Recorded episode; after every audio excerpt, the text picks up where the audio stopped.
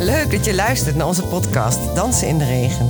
Wie klaar is met alle borstkankerbehandelingen, wacht een taaie tijd. Vaak met weinig energie, een lijf dat anders aanvoelt en een hoofd dat niet meewerkt. Hoe vind je jouw weg naar een normaal bestaan als er nog maar heel weinig normaal lijkt te zijn?